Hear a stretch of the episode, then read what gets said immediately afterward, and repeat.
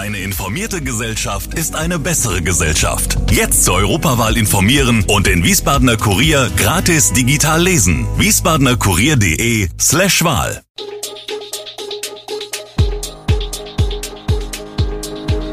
Gude, unser morgendliches News Update. Das Wichtigste aus Wiesbaden für Sie im Überblick. Guten Morgen aus Wiesbaden an diesem 8. Juni. Frau aus Wiesbaden unter den Todesopfern des Zugunglücks von Garmisch. Arbeitsgericht weist Klage von Ralf Schüler ab. Wiesbadener sollen ihre Schottergärten zurückbauen. Das und mehr hören Sie heute im Podcast. Vier Tage nach dem Zugunglück bei Garmisch-Partenkirchen sind auch Herkunft und Alter der Todesopfer bekannt. Vier Frauen und ein Jugendlicher sind bei dem Unglück am Freitagmittag ums Leben gekommen. Zuletzt war am Samstag das fünfte Opfer unter einem umgestürzten Waggon geborgen worden, ein 13-Jähriger aus dem Landkreis Garmisch-Partenkirchen, wie die Polizei am Dienstag mitteilte. Zudem starben eine 51-Jährige aus Wiesbaden und eine 70-jährige Frau aus dem Landkreis München. Unter den getöteten Frauen sind außerdem zwei 30 und 39 Jahre alte Mütter aus der Ukraine. Sie waren dem Vernehmen nach mit ihren Kindern nach Bayern geflüchtet. Das Arbeitsgericht Wiesbaden hat eine Klage von Ralf Schüler gegen die städtische Tochter GWI Gewerbeimmobilien GmbH sowie gegen die Landeshauptstadt Wiesbaden abgewiesen. Das bestätigt Katja Bernhard, Richterin am Amtsgericht, auf Anfrage. Bernhard ist die Vorsitzende der Kammer, die über ein angeblich weiteres Arbeitsverhältnis von Ralf Schüler zu befinden hatte. Schüler und dessen Anwalt Bernhard Lorenz hatten im August 2021 vorgebracht, dass es neben Schülers Vertrag als Geschäftsführer der städtischen Holding WVV zusätzlich ein Arbeitsverhältnis zur GWI und der Landeshauptstadt gegeben habe. Ralf Schüler hat der Direktion des Oberbürgermeisters unterstanden, sagt Bernhard Lorenz auf Anfrage. Aus seiner Sicht besteht das Arbeitsverhältnis bis heute fort. Die Stadt hat in Schüler noch immer einen sehr teuren Angestellten. Das Gericht folgte dieser Interpretation nicht und wies die Klage ab. Man sieht sie an vielen Ecken. Ob in Biebrich, in der Stadtmitte oder im Rheingauviertel, Vorgärten, die in einen Parkplatz oder einen Schottergarten umgewandelt wurden. Was manch einem nicht nur aus ästhetischen Gründen missfällt.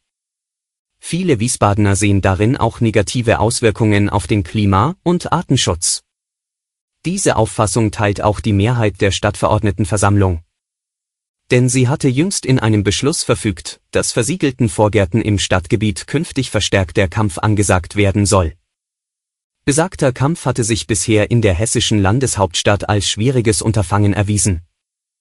Denn obwohl in der bereits 1979 verfassten Vorgartensatzung explizit vermerkt wurde, dass in Wiesbaden Grundstücksfreiflächen zwischen Straße und vorderen Gebäudefluchten, Vorgärten, gärtnerisch anzulegen und zu unterhalten sind, wurden in den vergangenen Jahren eine Vielzahl von Vorgartenflächen versiegelt und laut Satzung zweckentfremdet. Ex-Bundeskanzlerin Angela Merkel hat am Dienstagabend ihr erstes großes Interview seit Ende ihrer Amtszeit gegeben. Darin verurteilte sie den russischen Angriffskrieg gegen die Ukraine scharf. Es sei ein brutaler, das Völkerrecht missachtender Überfall, für den es keine Entschuldigung gebe, sagte Merkel. Der Angriff sei von Russlands Seite ein großer Fehler. Vorwürfe von Naivität im Umgang mit dem russischen Präsidenten Wladimir Putin wies sie zurück. Putins Hass, Putins, ja, man muss sagen, Feindschaft geht gegen das westliche demokratische Modell, sagte die Altkanzlerin. Sie sei nicht blauäugig gewesen, sondern habe gewarnt, ihr wisst, dass er Europa zerstören will. Er will die Europäische Union zerstören, weil er sie als Vorstufe zur NATO sieht. Merkel plädierte zudem für eine Verstärkung der militärischen Abschreckung gegenüber Russland. Das sei die einzige Sprache, die Putin verstehe. In Portugal hat die Omikron-Variante BA5 eine neue Infektionswelle ausgelöst. Viele Menschen fragen sich hierzulande, ob sie dagegen geschützt sind. Diese Frage beantwortet der Immunologe Andreas Radbruch. Der Leiter des Leibniz-Institut Deutsches Rheumaforschungszentrum erklärt außerdem, warum ständiges Boostern nichts nützt und wieso wir aus seiner Sicht entspannt in den Herbst gehen können. So erklärt er, wer zwei- oder dreimal geimpft ist, hat einen systemischen Schutz, also die Immunität, die den ganzen Körper betrifft.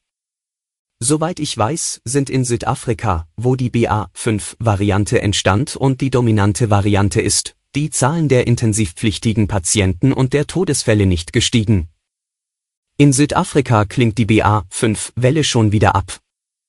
Die beruhigende Nachricht ist, dass BA5 aufgrund einer der Mutationen Schwierigkeiten hat, seine Zielzellen zu infizieren.